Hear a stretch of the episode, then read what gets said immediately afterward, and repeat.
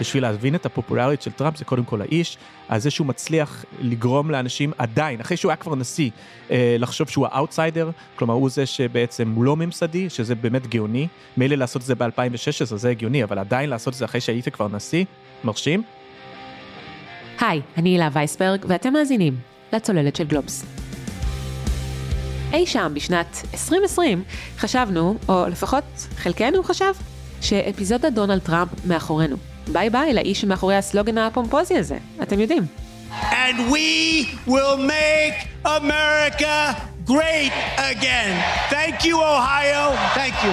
Thank you very much. אבל לא. טראמפ מתמודד בשנית לנשיאות אל מול הנשיא הנוכחי ג'ו ביידן.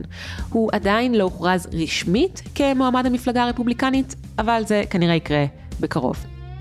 ובהתמודדות החוזרת מול ביידן, בעוד בסך הכל עשרה חודשים מהיום, נובמבר עשרים עשרים וארבע, יש לו גם סיכוי אמיתי, כן כן, סיכוי אמיתי לזכות. וכל זה כשהוא מסובך עד מעל הראש בארבעה תיקים פליליים שמתנהלים נגדו כעת, כולל מעורבותו בהסתערות על גבעת הקפיטול מהשישה בינואר עשרים עשרים ואחת. אז אם ועד שזה יקרה, יש גם הרבה שאלות לשאול. אילו מכשולים בכל זאת עומדים בדרכו של טראמפ לבית הלבן? למה אחוזי התמיכה בביידן נמוכים למדי למרות הצלחות מוכחות שהראה בכלכלה? והאם יש סיכוי בכל זאת משהו אפילו קטן לטוויסט בעלילה? ננסה גם לחזות איך תראה הגיאופוליטיקה בעולם בכלל ובמזרח התיכון בפרט, תחת כהונה של טראמפ בבית הלבן. נדבר על זה עם דוקטור אלי קוק, ראש התוכנית ללימודי ארצות הברית באוניברסיטת חיפה, והיסטוריון של הקפיטליזם האמריקאי, וכן עם פרשן גלובס בוושינגטון, יואב קרני. שלום אלי. שלום. אז בוא נתחיל מהסוף. דונלד טראמפ הוא נשיא ארצות הברית הבא.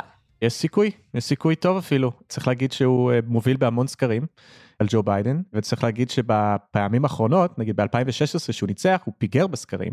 ב-עשרים עשרים שהוא הפסיד, אגב היה צמוד, הוא פיגר בסקרים, ועכשיו הוא מוביל, וזה מעניין כי הרבה פעמים סוקרים, יש להם בעיה עם המצביעים של טראמפ, הם כזה פוחדים מהדיפ סטייט, לא אוהבים את הממסד, אז יש תיאוריה שהרבה מהם פשוט לא עונים לטלפון או משקרים, ובכל מקרה, אז אם עדיין יש איזשהו, צריך להוסיף כל פעם בעצם שלושה ארבעה אחוזים בנתונים של טראמפ, אז אז המצב הוא באמת מצוין בשבילו, ואז אנחנו בדרך לנשיא טראמפ שוב. וזה ודאי שהוא מועמד המפלגה הרפובליקנית לבחירות? כן, האמת היא זה היה ודאי כבר די הרבה זמן. לפני שנה שהיית בחירות האמצע, היה איזה רגע שהרבה מהמועמדים של טראמפ אז הפסידו, ודסנטיס, המושל בפלורידה, ניצח בפער גדול, והיה איזה רגע שבאמת אנשים חשבו, אני מודה שלא אני, אבל היו אנשים שחשבו שאולי זה הרגע שהמפלגה הרפובליקאית סוף סוף מתנתקת מטראמפ, ובערך מאותו רגע בדיוק ההפך קרה, ככל שהמשפטים הצטברו, והבעיות הפליליות ככה ההדה, של טראמפ הלך וגבר, ובסופו של דבר הפריימריז האלה היו באמת לא דרמטיים בכלל,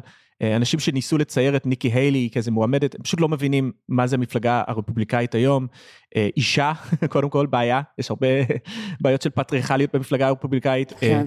חומה, בעיית מאגרים, גם כל הסטייל שלה הוא לא פופוליסטי, היא בעצם הולכת עם דווקא סגנון יותר ממלכתי, אולי אפילו קורפרט, זה לא מה שהרבה מהמצביעים של טראמפ מחפשים, ולכן אני אף פעם לא חשבתי שניקי היילי, זה, זה כזה החלום של הרבה ישראלים, שמה הם היו רוצים שהמפלגה הרפובליקאית תהיה, אבל זה לא מה שהמפלגה הרפובליקאית בארצות הברית, ולגבי דסנטיס, סיפור קורפרט, קצת דומה, אבל... הוא פרש, נזכיר, אחרי התוצאות באיווה. אבל הוא בהתחלה הלך על קטע ש-Trump without the crazy, כלומר, אני טראמפ, אבל לא משוגע, אבל אי אפשר לפחות את טראמפ, או לפחות דסנטיס לא. הוא דמות קצת אפורה, לא היה לו קריזמה כמו שהיה לטראמפ, לא היה לו את הפופוליזם הזה. בהתחלה אמרתי, אה, הוא היה בצבא, אולי יש לו סיכוי, אבל אחרי זה אתה רואה שבעצם הוא היה עורך דין בצבא, אז הוא לא בדיוק מגיע עם איזה מצ'ואיזם וכולי, והוא גם אפשר לדבר על זה, אבל הוא קיבל איזה החלטות דווקא לסטות מאוד ימינה, לנסות להתקוף את טראמפ מימין, הוא חוקק חוק די דרקוני נגד הפלות, שאישה לא תוכל לעשות הפלה אחרי השבוע השישי, שרוב האנשים בכלל לא יודעות שהם ברעיון, באמת, וזה כנראה גם פגע בו, והוא גם תקף את דיזני, שהם ווק מדי, כל מיני דברים כאלה, בסוף הוא קרס. אוקיי, אז רגע בוא נזכיר קצת את מה שהתרחש בשבוע האחרון. אנחנו מדברים בשבוע שבו טראמפ ניצח כבר בפריימריז בניו-המפשיר עם חמישים וחמישה אחוז מהקולות, וגם באיווה, שם זה היה ממש ניצחון סוחף של חמישים אחוז, אחריו רון דיסנטיס כבר הספיק לגמרי לפרוש, אחרי שהוא גרף רק עשרים ואחד אחוז מהקולות.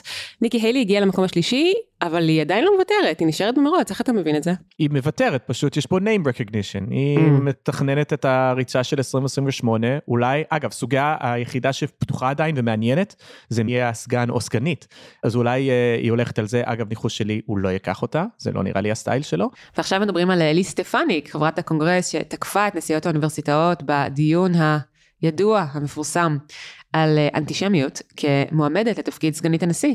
אני לא הופתע בכלל, הוא מבחר בה. טראמפ בסופו של דבר, הוא קודם כל רוצה נאמנות, והיא מאוד נאמנה לטראמפ, ואני חושב שראינו שם את האגרסיביות הזאת שיש בה, שמתחבר אולי קצת לסטייל של טראמפ. בדיוק. האמת היא, זה האימור שלי, אבל נחכה ונראה, אבל בכל מקרה, הילי, פשוט, עוד כתבות בעיתון, השם שלה מופיע עוד קצת, name recognition זה חלק מאוד משמעותי מהפוליטיקה האמריקאית.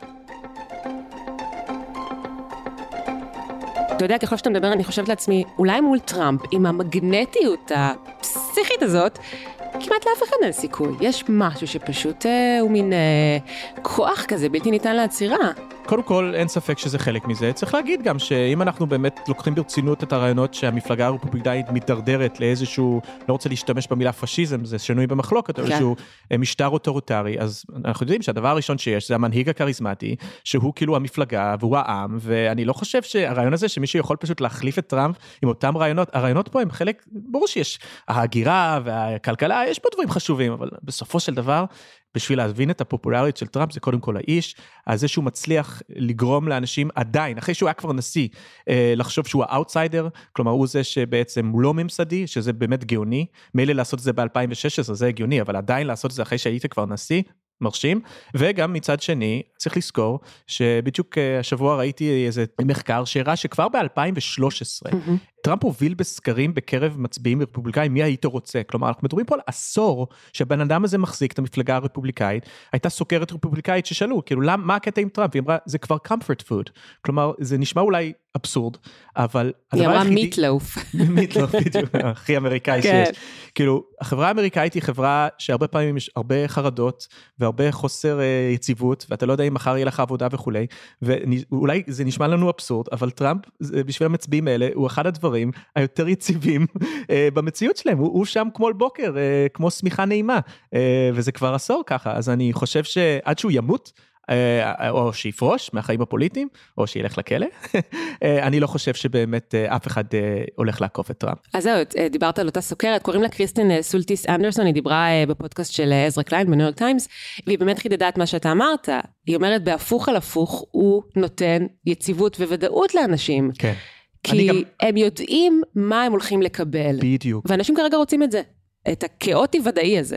יש איזושהי אמירה על טראמפ שהרבה פעמים, שהוא לא צפוי, שאני חושב שכבר הרבה שנים אני אומר, טראמפ הוא די צפוי, כלומר אם אתה מסתכל עליו כנרקסיסט קיצוני, שחושב רק לעצמו, אתה פחות או יותר יודע מה הולך להיות הצעדים של טראמפ, הוא לא באמת מפתיע המון, כן. אני חושב שגם המצביעים שלו מרגישים את זה, שהם פחות או יותר יודעים מה הוא יקבל, והכי חשוב, mm-hmm. הוא כאילו נלחם בשבילם, זה איזושהי הרגשה, שהוא הולך להילחם בשבילם וכולי, ואני חושב שזה חלק מאוד משמעותי מהפופולריות שלו. היא אמרה עוד זה אנשים שמרגישים הרבה פעמים שלא סופרים אותם, שלא רואים אותם, הם הכי חלשים בחברה, מבקרים אותם, על זה שהם, לא יודעת מה, לא דוגלים מספיק בערכים הנכונים, והנה מגיע בן אדם שאומר, אני אוהב אתכם, אני מעריך אתכם, אני נותן לכם כבוד, ואי אפשר לעמוד מול זה. אני לא לגמרי מסכים את זה, כי אני לא חושב שטראמפ אוהב או נותן כבוד לאף אחד, אבל זה נכון שהוא לא שופט אותם. אני חושב שזה המילה היותר מדויקת. הוא אף פעם לא שופט את הבוחרים שלו. אתם מאמינים בקונספירציות של קיו-אנון? אתם חושבים שיש רשת של פדופילים שמנהלים את המפלגה הדמוקרטית? אין בעיה, אני זורם איתכם. אני מכבד את הדעות שלכם. אני לא שופט. אז אני חושב שזה זה בסופו של דבר. זה לא שהוא אוהב, הוא לא שופט. למה מועמדים אחרים כן שופטים? אני חושב שכן, אני חושב שלפעמים אם אתה דוחק אנשים לקיר, כל מיני סוגים, ניקי היילי למשל, אז היא תיאלץ להגיד כל מיני דברים, כמו אני לא חושבת שגנבו את הבחירות, או אני לא חושב ככה וכו'. אז אני כן, אני חושב שטראמפ לא משנה מה, באש וממיים, הוא אף פעם, אף פעם, אף פעם, לא ילך נגד הבייס שלו, לא משנה איזה רעיון מטורלל השבוע הם תומכים. אז אתה יודע, אמרנו שזה כמעט מובן מאליו שהוא יהיה המועמד של המפלגה הרפובליקנית, אבל אני רוצה כן בכל זאת טיפונת לאתגר אותך, כי כשמסתכלים למשל על הדמוגרפיות באיווה, אז רואים שאלה שהצביעו לטראמפ מאופיינים על ידי השכלה יחסית נמוכה, ומאפיינים ככה מהסוג הזה, ואולי ככל שנלך למדינות עם דמוגרפיה שונה, נראה הצבעות מסוג אחר. אז ניו המפשר זה בעצם היה הדוגמה הזאת. ניו המפשר נחשבת היה המבחן, האם הוא הצליח להחזיר, כי הוא כן איבד אותם לאיזו תקופה, והאם הוא הצליח להחזיר את המצביעים הרפובליקאים היותר משכילים, אחרי השישי לינואר, היה באמת הרגשה שחלק מהתומכי טראמפ נטשו, ובסוף השבוע הם חוזרים הביתה. רק נזכיר שהשישי בינואר זו ההסתערות על גבעת הקפיטול, שבגללה גם טראמפ כיום מועמד לדין. נכון, אז uh, בסופו של דבר אני חושב שהם חוזרו הביתה, מכל מיני סיבות, צריך mm. להגיד קודם כל שאנשים האלה גם צופים בפוקס ניוז, כלומר בסופו של דבר הם עדיין בתוך האקוסיסטם הרפובליקאי הזה, ודבר שני, טראמפ קיצץ מיסים גם למעמדות הגבוהים כשהוא היה נשיא, אז מבחינה כלכלית הם אולי מתחברים עם המסר שלו, uh, ואני גם חושב שבסופו של דבר uh, קצת אולי הגזימו עם ה... טיעונים המעמדיים סביב טראמפ. אין ספק שיש חלק מאוד משמעותי מהבייס של טראמפ, שזה מעמד, פועלים, נשכח, כל מה ששמענו בשנים האחרונות על חגורת החלודה וכו', mm-hmm. אבל דרך אחת שאני שמעתי אנשים מתארים את זה, שנראה לי זה נכון, mm-hmm. זה אנשים שהם locally rich but regionally poor, כלומר, דווקא האנשים אולי מדברים הרבה על מי שמנהל את ה-car dealership בעיר השכוחת אל, כלומר, דווקא אנשים ממעמד נקרא לזה בינוני, אבל שגרים באזורי ספר עניים, הם גם מצביעים לטראמפ. אז בסופו של דבר זה לא רק אנשים בלי השכלה, הרבה פעמים זה גם אנשים, והנה ראינו גם סטפניק, למדה בהרווארד והיא תומכת מגה, אז יש גם אליטה שתומכת בטראמפ. טוב, אני עדיין אה, במקום שבו אני מנסה לאתגר אותך קצת, ואני אשאל אם בכל זאת אנחנו עשויים לראות הפתעה שתגיע דווקא מהכיוון של ארבעת כתבי האישום והמשפטים שמתנהלים כיום מול טראמפ. אחד מכתבי האישום האלה עוסק, כפי שאמרנו קודם, באירועים של ההסתערות על גבעת הקפיטול מהשישה בינואר עשרים עשרים ואחת, הסתערות שטראמפ עצמו עודד, כי הוא לא היה מוכן לקבל את תוצאות הבחירות, אבל עוד לפני שאפילו יש הרשעה, יש כבר שתי מדינות, קולורדו ומיין, שהחליטו שטראמפ בכל מקרה לא יכול לעמוד לבחירה אצלן בגלל האירועים האלה. יש, מסתבר, סעיף בחוקה האמריקאית שאוסר על אדם במשרה פוליטית להיות מעורב במרד כנגד ממשלת ארצות הברית, אפילו אם הוא לא הורשע בעניין. טראמפ ערער, וכעת בית המשפט העליון נדרש להכריע בעניין הזה. אז בקיצור, מה הקשר בין ההסתבכויות המשפטיות של טראמפ לבין הסיכוי שלו אכן להיות מעמד המפלגה הרפובליקנית לנשיאות? אז יש פה בעצם שני נושאים. החלק הראשון זה התיקון ה-ארבע עשרה על חוקה, שהכניסו אחרי מלחמת האזרחים, בעצם שבעלי העבדים מרדו בארצות הברית, וצריך להגיד שמיין וקולורדו הן מדינות שבעצם החליטו שטראמפ לא יכול להיות בכלל בקלפי בפריימריס, והוא מערער לבית משפט העליון. כן. עכשיו צריך להגיד, קולורדו ומיין זה לא מדינות שהן נורא חשובות לטראמפ, הוא כנראה לא ינצח אותן בכל מקרה. אם זה יהיה רק קולורדו ומיין, אז אני לא חושב שיש את הדבר הזה משמעות, אני אומר את זה בגלל שאם עוד מדינות ימשיכו, אז זה כבר יכריח את בית המשפט העליון, השמרני, שיש שם הרבה מינויים של טראמפ, להכריע בעניין, ואם הם יצטרכו להכריע בעניין, אין לי ספק בכלל, שהם יגידו בסופו של דבר, שטראמפ יוכל לרוץ, הם ימציאו איזשהו טיעון משפטי, לדעתי, אבל יכול להיות שאם זה יישאר, אגב, לא ראינו סחף, בינתיים זה רק קולורדו ומיין, ואם זה יישאר ככה, יכול להיות שבית המשפט העליון יחליט שהוא לא רוצה בכלל להיכנס לעניין הזה, והוא באמת לא צריך. ואם הוא יורשע באחד המשפטים שלו? עכשיו זה השאלה המעניינת. Okay. אז קודם כל אני רוצה לחלק בין שני סוגי המשפטים. יש את המשפטים שלאף אחד לא אכפת מהם, שזה המשפט שהוא שילם כסף לכוכבת פורנו, והמשפט שהוא uh, לקח uh, חומרים מסווגים הביתה. אני לא חושב שההרשעות שם ישפיעו בכלל, אבל בשני המשפטים היותר חמורים, הזכרת אחד, שזה ההתערבות שלו בשישי לינואר וכולי, והדבר שני, אולי יותר חמור, מה שקורה בג'ורג'יה, שהוא ממש ניסה לגנוב את הבחירות, שהוא ממש ניסה, הרים טלפונים לכל מיני דמויות במפלגה הרפובליקאית, וניסה לשכנע אותם פשוט לזייף או לרמות בספירה של הקולות, כדי שהוא ינצח את ג'ורג'יה. אגב, זה כנראה המקום הכי חמור. אם יהיה לו הרשעה בשני המקרים האלה, אז יש סקרים לא מעטים שאומרים שיש מצביעים במפלגה הרפובליקאית שאם הוא יורשע הם ינטשו אותו, כלומר, בינתיים הם רואים בו חף מפשע, ולכן הם תומכים בו, אבל הטענה פה, ב... ויש לא מעט סקרים שמראים את זה, שאם הוא יורשע, חלק יעזבו. אני חייב להגיד שאני סקפטי מאוד לגבי הסקרים האלה. קודם כל, קשה מאוד לשאול אנשים מה הם יעשו, שמשהו יקרה, זה נורא.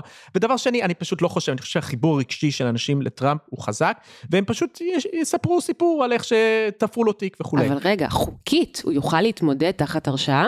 כן, כן, חוקית הוא יוכל, מזכירים לפעמים את יוג'ין דבס, שהיה הסוציאליסט, ראש המפלגה הסוציאליסטית, שב-אלף תשע מאות ועשרים רץ לבחירות ארצות הברית מהכלא, כי הוא התנגד למלחמת העולם הראשונה, כן? קיבל יותר ממיליון קולות. בקיצור, ממה שאני הבנתי, ואני רוצה להגיד פה, במאמר מוסגר, אני לא מומחה משפטי, אני לא יודע בדיוק, אבל ממה שאני הבנתי, אין שום דבר שעוצר את טראמפ מלרוץ, גם אם הוא יורשע, ויותר מזה, אם טראמפ ינצח מהכלא, אז כנראה שבניגוד לנתניהו בישראל, כנראה שהדרך שלו לצאת מזה פשוטה יותר, הוא יכול להכון את עצמו, יכול... כלומר, אני לא בטוח אם יש לו בעיה גם אחרי זה, כמובן שצריך לחכות ולראות, אבל צריך להגיד גם שיש אופציה אחרת שבכלל לא נדע מה קורה. מה שטראמפ עושה כרגע, בכל המשפטים שלו, וכמובן יש לו אה, סוללת של אה, עורכי דין וכולי, זה פשוט למשוך זמן ולמשוך זמן ולערער כל מיני דברים מוזרים וכולי, ויכול להיות שגם זה יצליח, יכול להיות שפשוט הבחירות יהיו, שאין לנו אף משפט, או לפחות לא המשפטים הבאמת חשובים בג'ורג'יה, ועל השישי לינואר, יהיו אה, הרשעות עדיין.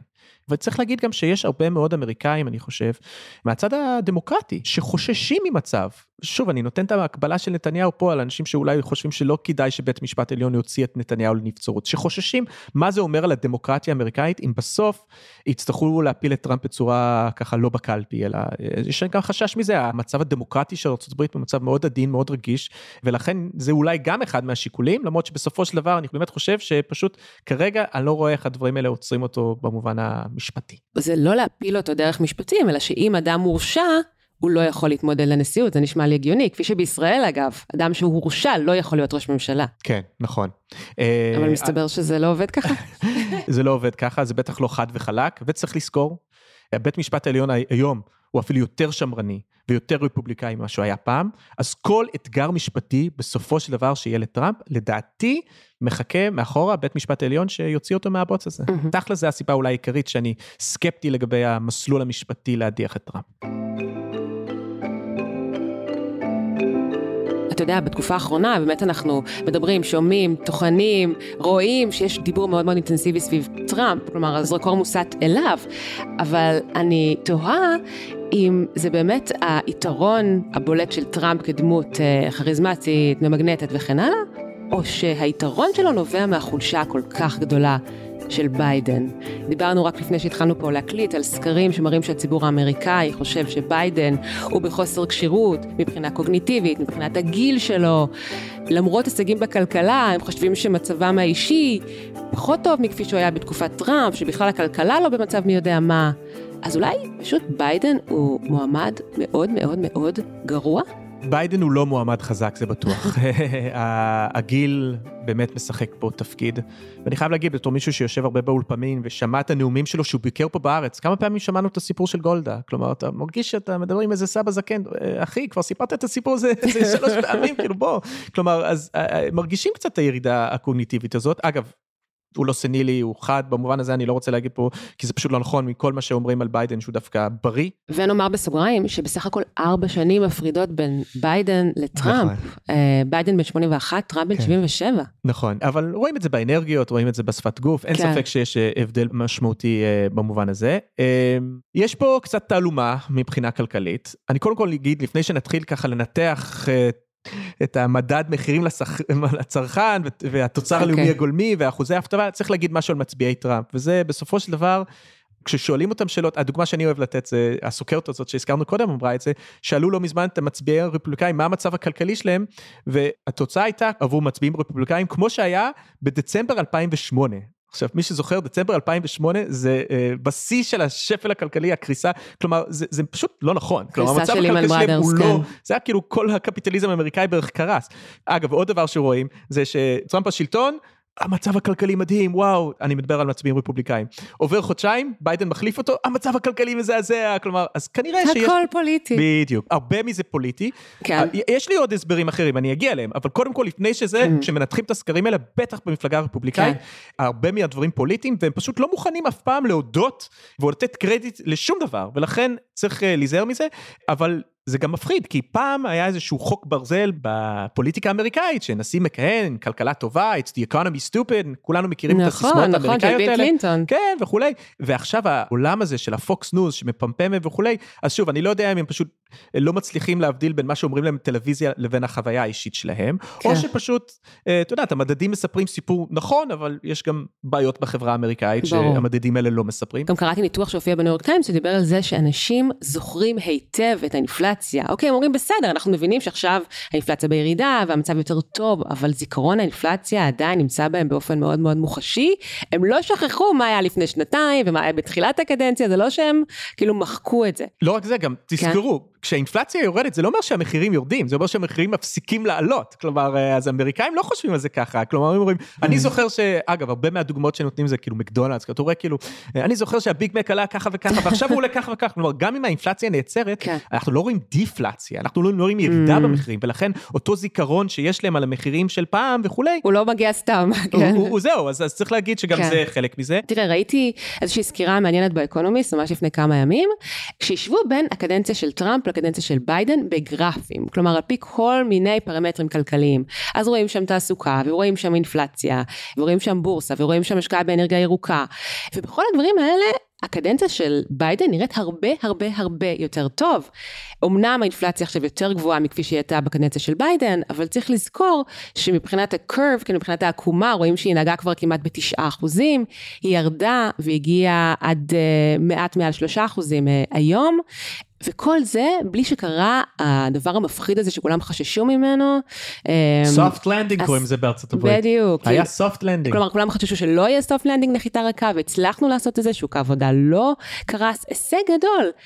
ובכל זאת, ההישגים האלה, כאילו לא, לא נזקפים לביידן. אנשים חושבים שהכלכלה במצב לא משהו, הרוב חושב שהכלכלה לא במצב טוב, שהאופק לא טוב. למה אנחנו רואים את הפער הזה? אז אני אספר כמה סיפורים שאני מקווה יעזרו okay. uh, ככה. הסיפור הראשון שאפשר לספר, זה שבזמן הקורונה, טראמפ הקפיא את התשלומים של חובות סטודנטים. Mm-hmm. ביידן מגיע, והוא אומר, טוב, אני דווקא רוצה לעשות פה מהלך יחסית פופוליסטי, אני רוצה לבטל חלק מהחובות, אבל צריך להגיד שגם ביידן אמר, מתישהו אני לא יכול להקפיא לנצח את התשלומי סטודנטים, אז מה שאני אעשה זה שאני אתחיל מחדש את התשלומים, כלומר אנשים יתחילו לקבל שוב את החשבונות בדואר, אבל אני גם אבטל חלק, וזה ככה אני אצא גם פופולרי. ומה שקרה בסוף, למי שלא יודע, זה שבית משפט העליון בעצם בארצות הברית, אותו בית משפט עליון שמרני שדיברנו עליו, ביטל את הביטול החוב של ביידן, ובפועל אנשים שלא עוקבים אחרי הפוליטיקה, אנשים צעירים, מה שקרה זה שתחת טראמפ הם הפסיקו לשלם את החובות סטודנטים, ותחת ביידן הם חזרו לשלם. אז זה דוגמה אחת, ואכן רואים ירידה בפופולריות של ביידן בקרב צעירים, חלק מזה צריך להגיד כנראה המלחמה בעזה, אבל לא רק, זה גם קשור לזה. זה סיפור אחד. עוד סיפור שאפשר לספר, זה שביידן נכנס לבית הלבן עם כל מיני רעיונות גרנדיוזיים להגדיל בצורה מאוד משמעותית את הקצבאות ילדים.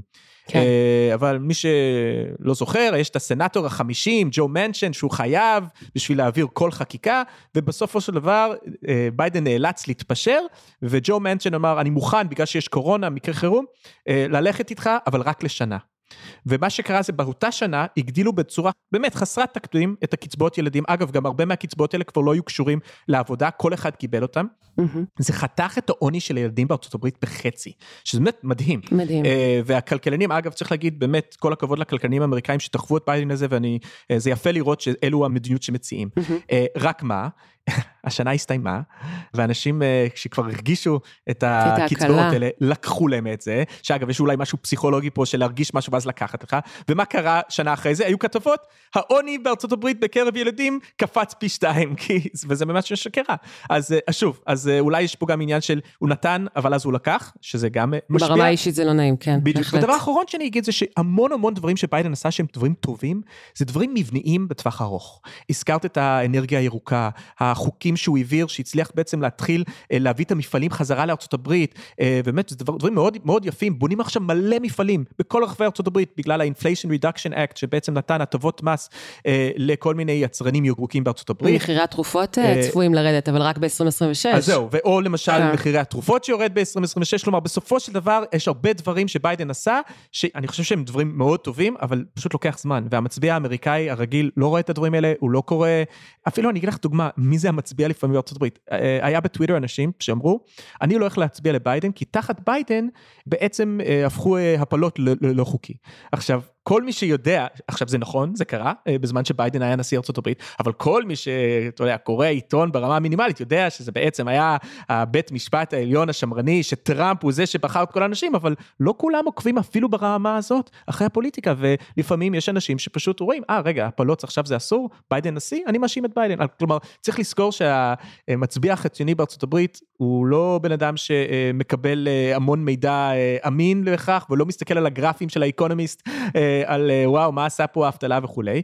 דבר אחרון יגיד, הבורסה עלתה מאוד, אבל תשעים אחוז מהכסף בבורסה נמצא אצל העשירון העליון, כלומר, וגם, צריך להגיד, הבורסה גם עלתה מאוד יפה אצל טראמפ, כלומר, זה לא, כן. אולי לא בקורונה, אבל לפני זה, אז בסופו של דבר, מה שניסה להגיד זה שבאמת, לביידן היו הישגים כלכליים באמת משמעותיים מאוד, אני רוצה להגיד, הביידנומיקס זה דבר אמיתי, התמיכה שלו באיגודי עובדים, הרצון שלו, כמו שאמרנו, להילחם בעוני, הרצון שלו להגדיל את ההוצאה הציבורית על תשתיות, להחזיר את המפעלים הביתה, כלומר, הוא אפילו אפשר להגיד שהוא עשה דברים שטראמפ אמר שהוא יעשה ולא באמת עשה אותם, כמו בעצם ככה המאבק עם סין ולהחזיר את המפעלי צ'יפים וכולי, אבל בסופו של דבר, ואולי זה גם חוזר פשוט לאיש ולאנרגיות ולקריזמה, הוא לא מקבל על זה יותר מדי קרדיט. כן, ואם נחזור לגרפים שראיתי, כן. אז יש גרף אחד שבו הפער לרעת ביידן הוא מאוד מאוד בולט, והוא נוגע להגירה. זאת אומרת, או. אחוזי ההגירה הלא חוקית פשוט זינקו, בתקופת ביידן, וזה משחק מאוד מאוד לרעתו. אז בוא נדבר על הגירה לא חוקית. הסוגיה הכי חשובה בבחירות האלה, אם טראמפ ינצח זה יהיה על זה. וואו. לצערי הרב נאלצתי, אה, בגלל עוד כמה פודקאסטים, להקשיב לכמה נאומים של טראמפ בזמן האחרון. אני לא רוצה להגיד לאחוזים, אבל שישים שבעים אחוז מהזמן הוא מדבר על הנושא הזה של הגירה. אה, הוא משלב את זה עם כל מיני תיאוריות קונספירציה, מי שמכיר replacement theory, שזה אגב יש בזה גם צדדים אנטישמיים, כלומר התוכנית של היהודים והדמוקרטים זה להביא כל מיני אה, עובדים לא חוקיים, מהגרים, ו- ואז אה, יהפכו אותם לרוב, ואנחנו נהפוך למיעוט, וכל מיני נרטיבים כאלו. אז עכשיו, מה גם, ומה עוד?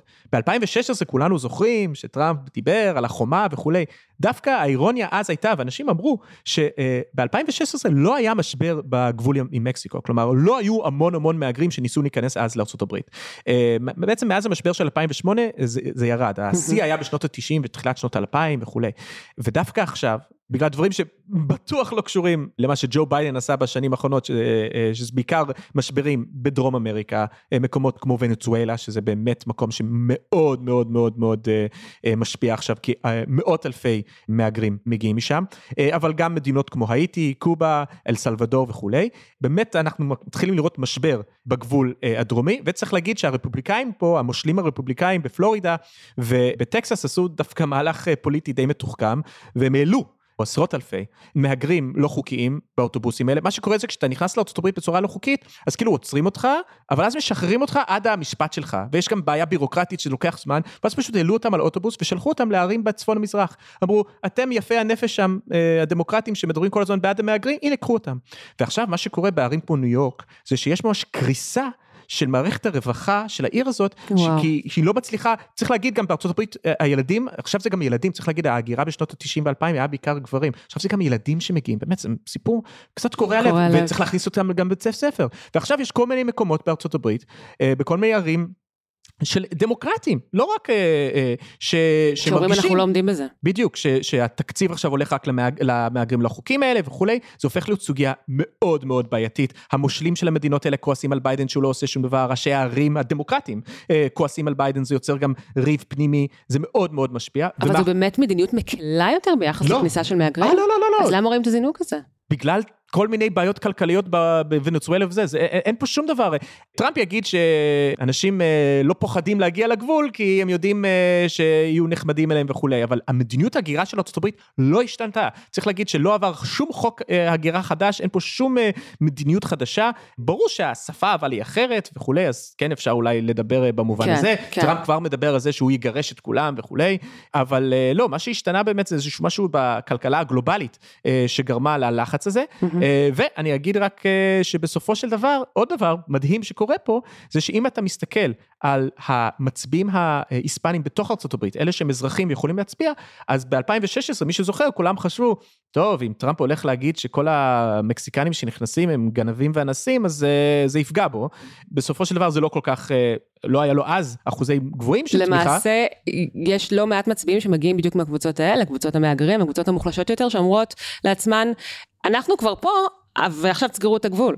בדיוק מה שקורה, זה בדיוק מה שקורה, אנחנו רואים זינוק במספר האמריקאים ההיספנים, בעיקר מקסיקנים, שבעצם אומרים בדיוק את מה שאת אומרת עכשיו, הולכים להצביע לטראמפ בגלל העניין של ההגירה, ואני רק אגיד דבר אחרון פה בהקשר הזה, רוב האנשים שמנסים להיכנס עכשיו לארצות הברית, הם לא ממקסיקו, הם מאל סלוודור, הם מוונצואלה כמו שהזכרתי, אז המקסיקנים שכבר נכנסו, לא רואים בהם, כלומר אנחנו אולי אנשים לבנים, יש להם נטייה לראות את כל ההיספנים כעם אחד, אבל הם לא רואים את זה ככה, אז מבחינתם יאללה, תסגרו. ולכן אחד המקומות, אם הזכרתי את הצעירים, עוד מקום שאנחנו רואים עלייה בתמיכה אה, בטראמפ, זה בהחלט, אגב, בעיקר גברים, אה, היספנים. ו- וזה אה, מהלך אה, מאוד מאוד משמעותי, כי אני רק מזכיר לכם, שכשאובמה ניצח ב-אלפיים ושמונה וב-אלפיים ושתים עשרה, הרפובליקאים הוציאו דוח גדול, שהוא מה העתיד של מפלגה הרפובליקאית, ושם המסקנה הייתה, אנחנו חייבים אה, להיות בעד הגירה, כי אנחנו נאבד את המצביע ההיספני, וכו', וטראמפ עשה בדיוק ההפך, הלך נגד הרעיון הזה, ובסוף נראה שהוא צדק, שדווקא יש הרבה מאוד היספנים, שבכלל רוצים שעוד היספנים ייכנסו לארצות הברית. בואו נכניס את ישראל למשוואה. Okay. מלחמת ישראל חמאס. כן. Okay. עד כמה יש לה השפעה על הפוטנציאל של ביידן לנצח או לחלופין להפסיד? עד כמה היא משפיעה על הבחירות האלה? אם המלחמה הייתה באוקטובר, חודש לפני הבחירות, אז התשובה שלי הייתה שונה. אבל בגלל שהמלחמה הייתה עכשיו, ועד המלחמה אני צופה שהמצב יהיה קצת יותר רגוע, בסופו של דבר אני אגיד שאני לא חושב שזה הולך להשפיע הרבה. באופן כללי מדיניות חוץ לא משפיעה הרבה על uh, פוליטיקה אמריקאית. דיברנו על הצעירים, זה יכול להשפיע שם. בדיוק, אז אני חושבת שהצעירים הם באמת הרכיב שיש לו כאן uh, כוח, במובן הזה שכשבאמת עשו סקרים עכשיו uh, ביחס uh, להסתכלות שלהם על המלחמה, וגם לתפקוד של ביידן במלחמה, אז ראינו ש... רוב מקרב הצעירים, וכשאני אומרת צעירים, הם ממש צעירים, כן, בני שמונה עשרה עד עשרים וארבע, ואני מצטטת מתוך סקר של הרווארד, הם תומכים בבירוב בפלסטינים במלחמה, שישים אחוז אמרו שישראל מבצעת רצח עם בעזה, ו-חמישים ואחד אחוז אמרו שישראל צריכה להינתן לפלסטינים, ולחמאס. אוי. קודם כל יש שם הרבה ברות, לא ניכנס לכל הבעיות שיש בקרב הצעירים אמריקאים. ויש, אני חושבת, חפיפה בין החבר'ה האלה, לבין מה שאנחנו מכנים קבוצת ה-woke בארצות הברית, ראינו את הפעילות שלהם באחרונה בקמפוסים, כשהיו שם הרבה הפגנות אנטי-ישראליות שהם היו חלק מהן, אז החלק הזה בחברה האמריקאית, הפרוגרסיביים, עד כמה יש לו אימפקט על התוצאות של הבחירות? אז אני אגיד כמה דברים. אחד, צעירים מצביעים באחוזים מאוד נמוכים. המצביע החציוני בארצות הברית הוא בין בערך חמישים ושלוש, כלומר, אז צריך לזכור את זה. דבר שני, את מי הם שונאים יותר? את ישראל או דונלד טראמפ? הניחוש שלי, הם שונאים את דונלד טראמפ יותר. מה שאומר שעדיין יכול להיות שהם הצביעו בסופו של דבר, בטח אחרי שהעשן נשקע וככה דברים ירגרו במזרח התיכון, אני חושב שהרבה מהם אולי יחזיקו את האף, אבל בסופו של דבר יקום מהמיטה, הרי זה השאלה, אף אחד מהצעירים האלה לא הולך להצביע לטראמפ, אבל כמה הם פשוט הולכים להישאר במיטה. אני כן חושב שבגלל שג'ו ביידן בהרבה מובנים הוא כן נשיא, דיברנו על הביטול חובות ש... פעל נגדו, אבל עדיין יש כאלה שמעריכים את זה שהוא ניסה, וכל מיני נושאים אחרים. אני חושב שבסופו של דבר יהיו צעירים שפשוט יחזיקו את האף ויצביעו לטראמפ. לא ציינו את הקשר בעצם בין הדברים, במובן הזה שביידן הראה אהדה מאוד מאוד גדולה לישראל במלחמה. אז כלומר, כאילו יש איזשהו פער בין התפיסה של הצעירים לבין העמדות שביידן הפגין. כן, אבל צריך לזכור שגם טראמפ מראה הרבה אהדה לישראל, אז זה לא שיש פה איזה מועמד ש...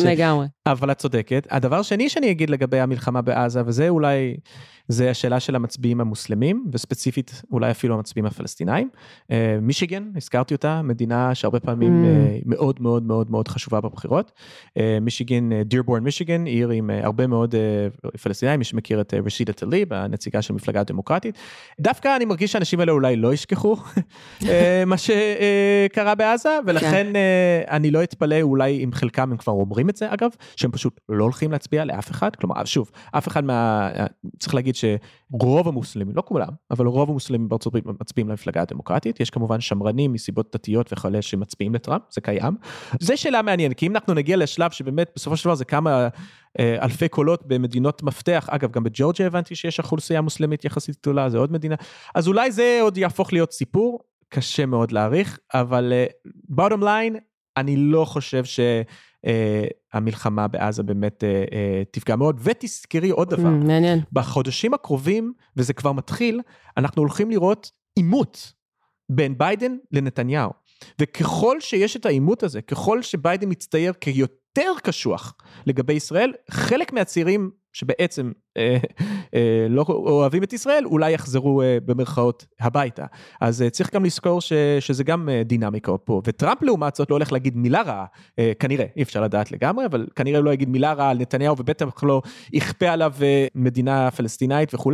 אז אה, אם באמת זה הולך כפי שאני רואה, שזה התנגחות בין ממשל ביידן וממשל נתניהו בחודשים הקרובים, אז uh, אני לא בטוח שבסופו uh, של דבר הצעירים האלה לא uh, יחזרו להצביע לביידן. עד כמה השיקולים האלקטורליים מהווים uh, כרגע חלק מה, אולי האסטרטגיה אפילו של uh, ביידן בהתייחסות שלו למלחמה כאן, בהתנגשות מול נתניהו? שוב, אני חושב שבסופו של דבר התפיסה האמריקאית ושל הסוקרים הדמוקרטיים זה שהסיפור הזה הוא לא כל כך משמעותי. Mm-hmm. Uh, אם הם היו חושבים אחרת, אז אולי הם היו מתנהלים אחרת, uh, ולא היו נותנים את התמיכה באמת הבלתי מסויית. לא, אני חושב שהסיפור, במיוחד גם ביידן יש לו איזה חיבור רגשי לישראל, אני חושב שהוא נוטה לקבל החלטות על ישראל, שהן לא החלטות uh, סופר פרגמטיות של תראו לי את הסקרים וכו'.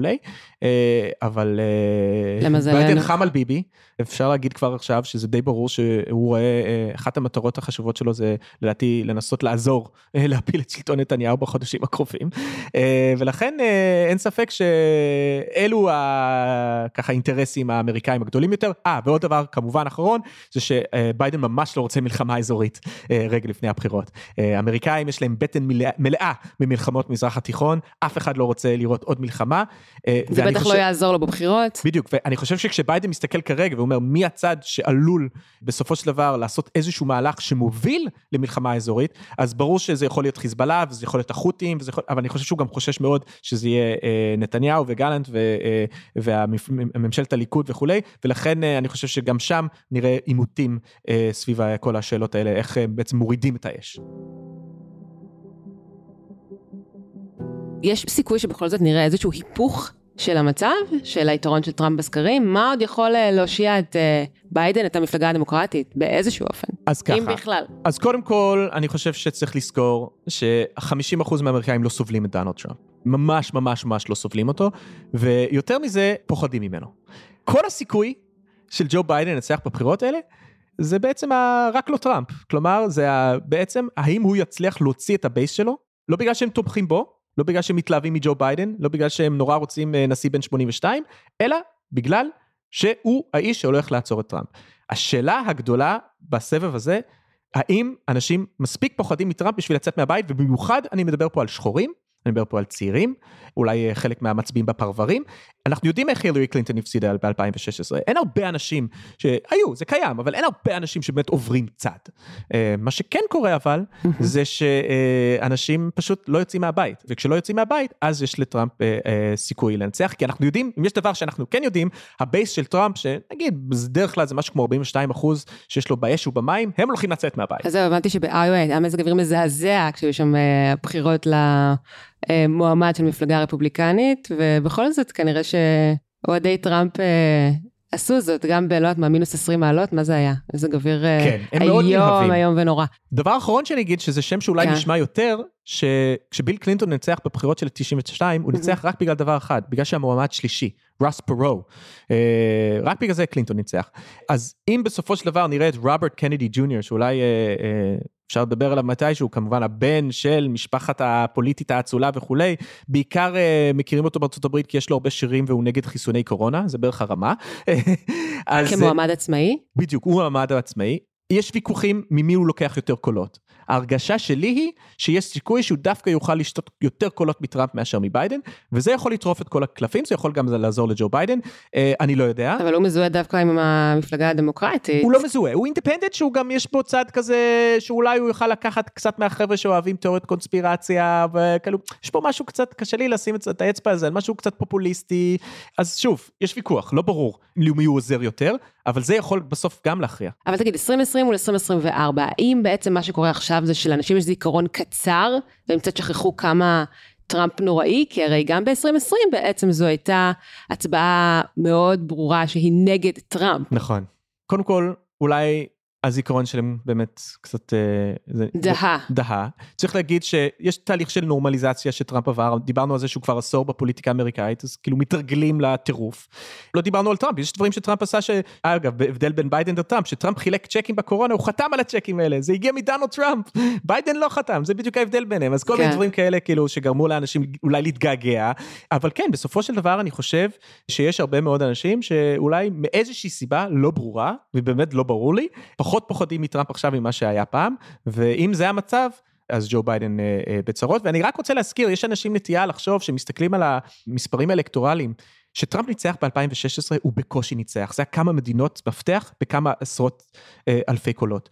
אותו דבר קרה עם ג'ו ביידן ב-עשרים עשרים, זה היה ניצחון, שכמובן אם מסתכלים סך הכל על הקולות, שבעה מיליון קולות, אבל אם תסתכלים על ג'ורג'יה, על מישיגן, על ויסקונסין, על מדינות שהוא ניצח, הוא ניצח mm-hmm. בפערים מאוד קטנים. מה שאני רוצה להגיד זה שבסופו של דבר, קשה מאוד לצפות מה יהיה, כי זה באמת, רוב האמריקאים הם לא במשחק הזה, כלומר רוב האמריקאים, מי שגר בניו ג'רזי, או ניו יורק, או קליפורניה, או טקסס, או מקומות כאלה, זה, הוא בעצם לא משפיע על הבחירות האלה, זה כמה מדינות מפתח, כמה פרברים מחוץ לדטרויט, או אטלנטה, שהולכים לקבוע את הדבר הזה, ו- ולכן יש גם המון המון חוסר ודאות, אבל לדעתי זה יהיה צמוד שוב, באותו מידה שטראמפ יכול לנצח, אני חושב שעדיין אה, לא צריך להגיד שזה גמור, ביידן בהחלט יוכל לנצח את הבחירות האלה. תגיד, יש איזשהו סיכוי שככל שנניח הסקרים מתקדמים, ומראים שביידן הולך וצולל, והמצב הוא גרוע, ומופעלים לחצים על המפלגה הדמוקרטית, לנסות ולהציל את עצמם, שפתאום יצאו את איזה מועמד אחר, שמשהו ישתנה בדקה תשעים ותשע? קודם כל זה בעייתי, כי היית צריך להירשם כבר לפריימריז, ופשוט אין, כאילו, יש מועמדים, אגב, יש פריימריז במפלגה הדמוקרטית, מריאן, כל מיני דמויות מאוד מאוד שוליות, שאף אחד לא סופר אותן, קודם כל, אני לא חושב, אני חושב שביידן יהיה מועמד. Okay. אם יהיה איזשהו אירוע בריאותי, אז כמובן זה טורף את כל הקלפים. ואז מה? קמלה האריס? אני חושב שבמקרה כזה, כנראה יהיה קמלה האריס, שאין הרבה אנשים שמעריכים במפלגה הדמוקרטית קמלה האריס, אני חושב שיש הרבה שגם אפילו מתחרטים, שבסוף שבר היא הייתה הסגנית. אגב, צריך להגיד על ג'ו ביידן, שבעיניי, החלק הכי מפתיע פה, זה לא שהמפלגה הדמוקרטית לא שלפה את הסכינים ותקעה לו סכין בגב, כי בסופו של דבר בארצות הברית, אם נשיא מכהן מחליט לרוץ שוב, אתה לא רץ נגדו בפריימרי, זה כזה משהו שלא מקובל. טד קנדי עשה את זה ב-אלף תשע מאות שמונים לג'ימי קארטר, ואחרי זה כולם האשימו אותו בזה שרייגן ניצח. זה פשוט לא כזה מקובל, אז זה לא כזה מפתיע שג'ו ביידן הוא המועמד. מה שכן הפתיע אותי, זה שג'ו ביידן החליט לרוץ שוב. הוא לוקח פה הימור מטורף, כלומר, ג'ו ביידן יכל לרדת מהבמה, בתור האיש שניצח את דונלד טראמפ. ובסופו של דבר, אולי בגלל, כנראה, בגלל שהוא מבין שטראמפ חוזר לבמה, אבל הוא לוקח פה אימור מטורף, כי אם הוא יפסיד לדונלד טראמפ, אז אף אחד לא יזכור אותו בתור האיש שניצח את דונלד טראמפ, יזכור אותו בתור האיש שהפסיד, אז בעיניי זה אימור מטורף של ביידן, שתמיד לא יצטייר לי כדמות מאוד כוחני, אבל אולי, אולי בסופו של דבר, אתה יודע, אתה לא מגיע למעמד שלו בלי האש הזה בבטן, והוא כנראה מאוד מאוד רוצה את זה, ובאמת בעיניי זה, זה המהלך המפתיע פה, שהוא לא החליט כבר, לא יודע, לפני שנה שהוא פורש בעצם, ונראה אם הוא קיבל את ההחלטה הנכונה. טוב, אנחנו בטוח עוד נדבר על הנושאים האלה בחודשים הקרובים. דוקטור אלי קוק, תודה רבה. תודה. אחרי השיחה עם דוקטור אלי קוק, ביקשתי מפרשן גלובס בוושינגטון, יואב קרני, לנסות ולסרטט תרחיש שמתבונן על הגיאופוליטיקה ביום שאחרי היבחרותו של טראמפ, אופציה שנראית, כאמור, ריאלית למדי. היי יואב. שלום וברכה, הילה. בשיחה שלנו היום ננסה להתבונן על עולם שבו טראמפ הוא שוב נשיא ארצות הברית. מה עלולות להיות ההשלכות הגיאופוליטיות בכל העולם, ובאופן ספציפי כאן במזרח התיכון. אני חושב שהתוצאה תהיה התנערות מלאה או כמעט מלאה של ארצות הברית, משורה של התחייבויות היסטוריות שלה סביב העולם. זה אמור בייחוד ביחסי ההגנה שלה עם מערב אירופה. הרעיון של הגנה קולקטיבית של המערב, המעוגנת בברית נאטו מאז אלף תשע מאות ארבעים ותשע, אבל גם בריתות מקומיות, אזוריות, במזרח אסיה, בדרום האוקיינוס השקט, כולן עומדות עכשיו בספק. אנחנו שמענו הבטחות או רמזים מפי טראמפ עצמו על כן. חוסר העניין שלו להוסיף ולקיים את ההתחייבויות האלה. אוקיי, אז אתה יכול ככה לפרט קצת יותר מה עלולות להיות ההשפעות וההשלכות, אם אנחנו מדברים על אירופה, אם אנחנו מדברים פה על המזרח התיכון, היחסים שלנו מול אה, הפלסטינים. ברית נאטו נוסדה ב-אלף תשע מאות ארבעים ותשע, בשלבים הראשונים של המלחמה הקרה בין מזרח למערב. היא התפשטה בהדרגה והיא כוללת כיום שלושים חברות. Mm-hmm. ביסודה של הברית הזו עומד סעיף חמש של אמנת הברית, כן. המחייב את כל חברותיה לאסף יחד ולהתייעץ אם אחת מהן מותקפת. ההתייעצות הזאת היא התייעצות נומינלית, ממנה נובעת ההגעה מיידית לעזרתה של בעלת ברית מותקפת. Mm-hmm. זה לא עמד במבחן ישיר במרוצת השנים, הפעם היחידה שבה הסעיף הזה הופעל, הייתה דווקא בכיוון ההפוך, זאת אומרת שאירופה באה לעזרת ארצות הברית, לאחר ההתקפה של אחד עשר בספטמבר אלפיים ואחת, mm-hmm. כאשר האירופים שלחו כוחות לאפגניסטן, כדי לעזור לארצות הברית לחסל את אל-קאידה, אבל בעיקרון, כפי שג'ו ביידן בעצמו הסביר וחזר והצהיר בשנים האחרונות, בעיקר ביחס לרוסיה, mm-hmm. ארצות הברית יחד עם בעלות בריתה בנאטו, יעמדו על הגנת כל אינץ', הוא אמר, כל אינץ' של אדמת נאטו. אדמת נאטו כוללת שלושים ארצות, שחלקן גדולות, חלקן בינוניות וחלקן מיקרוסקופיות. רוב האמריקאים לא מכירים את שמותיהם ולא יודעים איפה הן נמצאות. אז בעצם הסכסוך העיקרי שכרגע עלול להיות מושפע, בעצם המדיניות השונה שטראמפ עלול ליישם בהקשר של נאטו, מלחמת רוסיה-אוקראינה, מה אתה, מה אתה צופה שיקרה שם?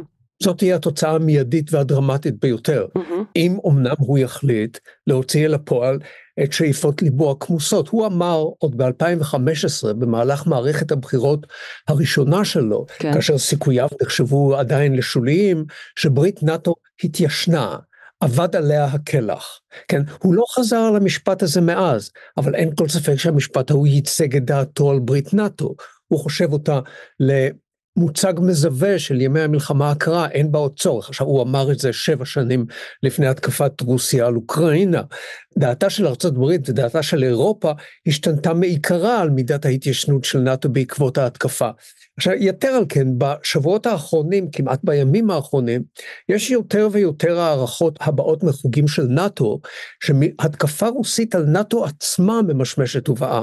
באמצע ינואר דלפו מסמכים של הצבא הגרמני, לידי העיתון בילד צייטונג, המראים לכאורה שגרמניה הגיעה למסקנה שפוטין יפתח בהתקפה על האגף המזרחי של נאטו, מזרחי זאת אומרת פולין, המדינות הבלטיות, בתחילת עשרים עשרים וחמש, אנחנו נראה לפי המסמכים את ההכנות לקראת ההתקפה הזאת, כבר בקיץ הממשמש ובא. כן, זאת אומרת, פוטין סומך על ניצחון של טראמפ, והיה וטראמפ מחליט ליישם מדיניות לגמרי שונה מזו שיושמה עד כה בהקשר של המלחמה, אז מה אנחנו עושים לראות פתאום אה, ניצחון רוסי, סיפוח של חלקים מאוקראינה, מה אתה מדמיין?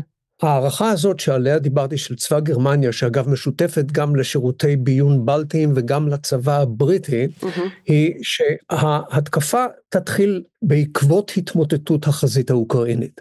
היינו שהרוסים מעריכים שאוקראינה מתקרבת אל התמוטטות, ובהתחשב בזה שארצות הברית איננה מצליחה לחדש את הספקת הנשק והתחמושת לאוקראינה, בגלל סכסוך בין רפובליקאים לבית הלבן בוושינגטון mm-hmm. עצמה בעניינים שהם לכאורה לא קשורים במלחמה באוקראינה, הועיל וזה המצב, מתחזקת ההנחה שאוקראינה עומדת להתמוטט צבאית, לפחות ההנחה הרוסית. לפי התרחיש הגרמני, אפשר שההתמוטטות האוקראינית, או על כל פנים הביטוי של חולשת אוקראינה, יתחבר בסביבות יוני השנה. ובעקבות זה תתחיל ההכנה הרוסית לקראת התקפה הספציפית, על אזור הנמצא בין ליטא לפולין, מבלי להיכנס יותר מדי לגיאופוליטיקה של האזור, זה האזור המפריד כרגע בין מובלעת קלינינגרד, שהיא אזור בשליטה רוס, האזור המערבי ביותר של רוסיה, הפונה אל תוך מרכז אירופה, mm-hmm. לבין ליטא. אז היה ורוסיה מנצחת, מהן המשמעויות? המשמעויות, שאולי נצטרך לדבר רוסית אה, בשידורנו הבאים, קשה להעריך את התוצאות, התוצאות יכולו להיות כה מונומנטליות, שפשוט קשה להתחיל לדמיין אותן, התמוטטות okay. מוחלטת של המערכת הגלובלית, פוטין אומר במפורש, ורוסיה חוזרת ואומרת במפורש, שהעניין שלהן הוא להחריב מעיקרו את הסטטוס קוו הגלובלי, וזה לא מה שאומרת סין, וזה נותן תקווה מסוימת שהמערכת הגלובלית לא תתמוטט, אבל השותפות האסטרטגית, האמוציונלית במידה מסוימת, בין רוסיה לאיראן בימים האלה, נובעת מזה ששתיהן אסרו מלחמה על הסטטוס קוו, הן רוצות למוטט את הסדר הקיים, כן, ניצחון צבאי רוסי על נאטו, שקשה כרגע לשער אותו, אבל ניצחון כזה, בלי שום ספק, יערער את רעיון ההגנה הקולקטיבית של המערב, במידה ששום מאורע לא הצליח לערער מאז שנות ה-ארבעים. כי נאטו כנראה לא תשרוד בלי העזרה האמריקאית? או יהיה לה הרבה יותר קשה? הדעה באופן כללי היא שלא, היא לא תוכל להתייצב בזכות עצמה ועל רגליה שלה נגד רוסיה, אבל יש דיבורים בנאטו, שהתחילו עוד בזמן טראמפ, בוודאי בזמן טראמפ, שבאו מן הנשיא עמנואל מקרון, שדיבר על אוטונומיה, הצורך באוטונומיה אסטרטגית, הצורך לאסוף את כל הכוחות והמשאבים של ארצות אירופה, ויש לארצות אירופה משאבים ניכרים, גם בכסף וגם בציוד וגם בכוח אדם. השאלה היא באיזו מידה היא תוכל להשיב מלחמה בלוח הזמנים המתואר כאן. בימים האחרונים, התחילו להיות מופצים תרחישים קונקרטיים על שימוש בנשק גרעיני נגד נאטו. כן, הדיבורים על שימוש בנשק גרעיני, טקטי ואסטרטגי, טילי שיוט ונשק מקומי גרעיני שעובד בטווחים קצרים, כן, הם עכשיו לחם חוקה של התעמולה הרוסית.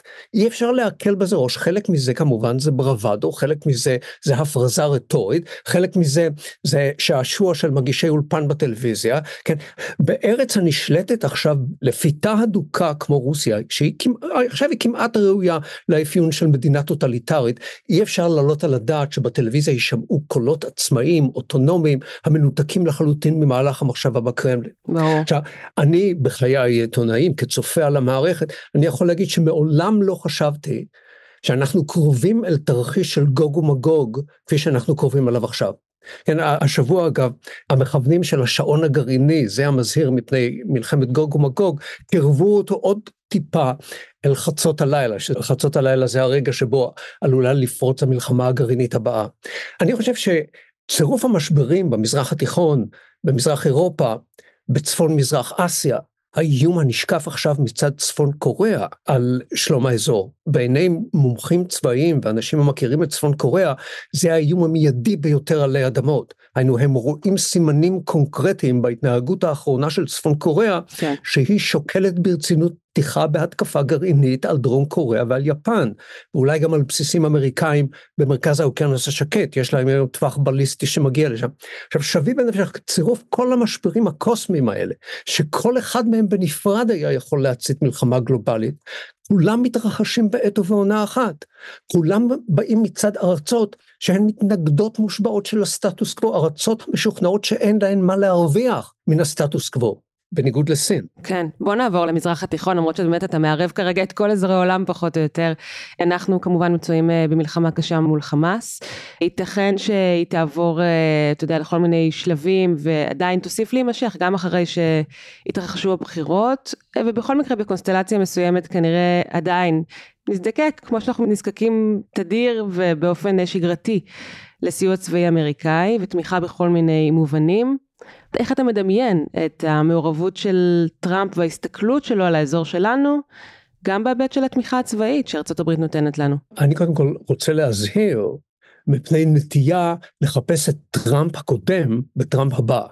העובדה שטראמפ העביר את שגרירות ארצות הברית לירושלים, העובדה שטראמפ הוא שהכיר בריבונות ישראל בגולן, העובדה שטראמפ הרעיף ידידות פומבית על ישראל ועל ממשלתה, הדברים האלה לא מוכיחים שום דבר בהתנהגותו, מפני שאת התנהגותו אנחנו למדים בחמישים שנה שלו כאיש עסקים, ומ-שמונה השנים או כמעט עשר שנים האחרונות שלו בפוליטיקה, הוא איש החסר כל זיקות סנטימנטליות, אל יחידים, אל ארצות, אל קבוצות, הוא איש שפעולותיו הן תוצאה של חיפוש מתמיד אחרי מה שהוא חושב לשורה התחתונה, ואת השורה התחתונה צריך לתפוס כפשוטה, מאזן הרווח וההפסד הכספי שלו כשהוא היה איש עסקים פרטי של ארצות הברית כאשר הוא עומד בראשה. אנחנו ראינו איך הדברים האלה משפיעים על מגעיו עם סין, על מגעיו עם אירופה, הוא היה מוכן להשליך את אירופה לכלבים מפני שהוא חשב שאירופה מרמה אותו, זאת אומרת את ארצות הברית, הוא אומר שאירופה חייבת לארצות הברית ארבע מאות מיליארד דולר תמורת ההגנה שהיא סיפקה לאירופה, באירופה ב-שבעים השנה האחרונות. מסין, את, את היחסים עם סין הוא היה מוכן להביא עד סף השבר, בגלל ענייני מסחר, לא בגלל עניינים כמו טיוואן או מרוץ חימוש גרעיני. ואני חושב שזה יחול גם עלינו. הדבר החשוב ביותר שצריך להבין בעניין טראמפ והעולם החיצון, זה התיעוב המוחלט שהוא מרגיש כלפי הרעיון שארצות הברית צריכה להיות מחויבת מעבר לים ולנהל מלחמות מעבר לים. זה אחד המנועים העיקריים של הפופולריות שלו אצל קהל בוחרים ב... ערים יותר קטנות, באזורים כפריים של ארצות הברית, אנשים שעל פי תחושותיהם האינסטינקטיביות הם בדלנים, כן. העולם החיצון איננו מעניין אותם. אם טראמפ יגיע למסקנה שמההתנהגותה של ישראל נובעת סכנה למלחמה גלובלית, או שההתנהגותה של ישראל עלולה לסבך את ארצות הברית במלחמה נגד איראן, או נגד כל גורם מזרח תיכוני, או שההתנהגותה של ישראל תחייב את ארצות הברית להאריך את תקופת שהותו של צבא אמריקאי במזרח התיכון, שלא לדבר על עידוי הנוכחות הזאת, הוא לא ירשה לזה לקרות. הוא חוזר ואומר באספת הבחירות שלו, איש לא יביא אותנו למלחמה, למלחמת עולם שלישית, הוא מאשים את ג'ו ביידן, שג'ו ביידן מביא אותו למלחמת עולם שלישית, ואם תבדקי את הרטוריקה שלו בשבועות או בחודשים האחרונים, לא תמצאי בה יותר מאשר התחייבויות סתמיות כלליות, מאוד לא מחייבות כלפי ישראל. הוא איננו מוכן לעשות מה שעשו כל הנשיאים לפניו, אנו להשתמש בכוחה הצבאי של ארצות הברית, בעיקר במזרח התיכון, כדי לקדם את מטרותיה. לכן, שטות תהיה מצידי לנסות לנבא את התנהגותו, אבל אני בהחלט מזהיר מפני האינטואיציה של ישראלי משכיל, הזוכרת, ארבע שנות טראמפ תהיה להניח שהוא יהיה יותר טוב לישראל מג'ו ביידן. אני חושב שזאת תהיה טעות אופטית מאוד חמורה. כן, אני חושבת שמה שאתה אומר זה שבאמת אי אפשר לדעת, הוא יכול ללכת לכל כיוון בהתאם לאינטרסים שהתהוו באותו רגע, וזה מאוד מסוכן באופן כללי ומסוכן באופן ספציפי גם לנו כאן בישראל. אכן, אני רוצה להדגיש עוד יותר את עצם ההסתייגות שלו מן הרעיון שארצות הברית תסכים להתחייב לטובת שלומה וביטחונה של ארץ אחרת הנמצאת מעבר לים, במהלך שיחייב אותו לשלוח צבא, לסכן חיים אמריקאים, לסכן ציוד אמריקאי, זה הדבר שעומד להנחות אותו. זה עומד ביסוד ההיסטורי של המפלגה הרפובליקאית. המפלגה הרפובליקאית נהגה להיות מפלגה בדלנית, כן.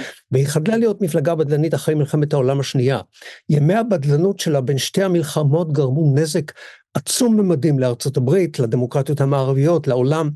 המפלגה הרפובליקנית מוצאת את עצמה חוזרת בימי טראמפ בפעם הראשונה אל המקורות הבדלניים שלה. ישראל איננה יכולה לצאת נזכרת, גם אם לישראלים אוקראינה לא משנה, נאטו איננו עניין של תשומת לב, אנשים צריכים להבין שבדלנות אמריקאית, ניטרליות אמריקאית, חוסר חשק אמריקאי להיות מעורב בענייני העולם החיצון, מזיקים לישראל. תמיד יצאנו מנקודת הנחה שיש זהות אינטרסים בין אלה של ישראל לבין אלה של ארצות הברית, שאנחנו נמצאים בעצם באיזשהו מקום באותה חזית, נלחמים נגד אויבים משותפים, אוחזים במובן הזה, כמו שאמרתי, באינטרסים דומים, אבל אתה אומר שזה לא בהכרח יהיה המקרה, ואני חושבת שזה באמת עלול להיות מאוד מאוד מסוכן. אכן. טוב, שמעת פה תחזיות לא פשוטות לעיכול, הלוואי ואתה יודע, לא, לא נצטרך להגיע לשם, אבל בכל מקרה אני משוכנעת שעוד נדבר בחודשים הקרובים, לקראת הרגע כל כך דרמטי וקריטי הזה של, של הבחירות לנשיאות. יואב קרני, תודה רבה. תודה לך, הילה. עד כאן עוד פרק של הצוללת. אתם יכולים למצוא אותנו באתר גלובס, בספוטיפיי או בכל אפליקציות פודקאסטים. נשמח אם תעשו לנו סאבסקרייב, ואם אהבתם, דרגו אותנו גבוה, ושתחו את הפרק לחברה או חבר שאתם אוהבים. אור שמיר ערך את הסאונד. אם יש לכם הצעות למרואיינים, לנושאים, לפרקים, או תגובה מכל סוג שהיא, אתם יודעים שאתם ממש מוזמנים, כמו תמיד, לשלוח לי מייל בהילה, H-I-L-A, מקף אמצעי W, at globes, G L O B E S dot C O dot I L. או לחפש אותי במדיות החברתיות השונות. תודה לכולכם שהאזנתם. אני הילה וייסברג, נתראה לפעם הבאה. ביי ביי.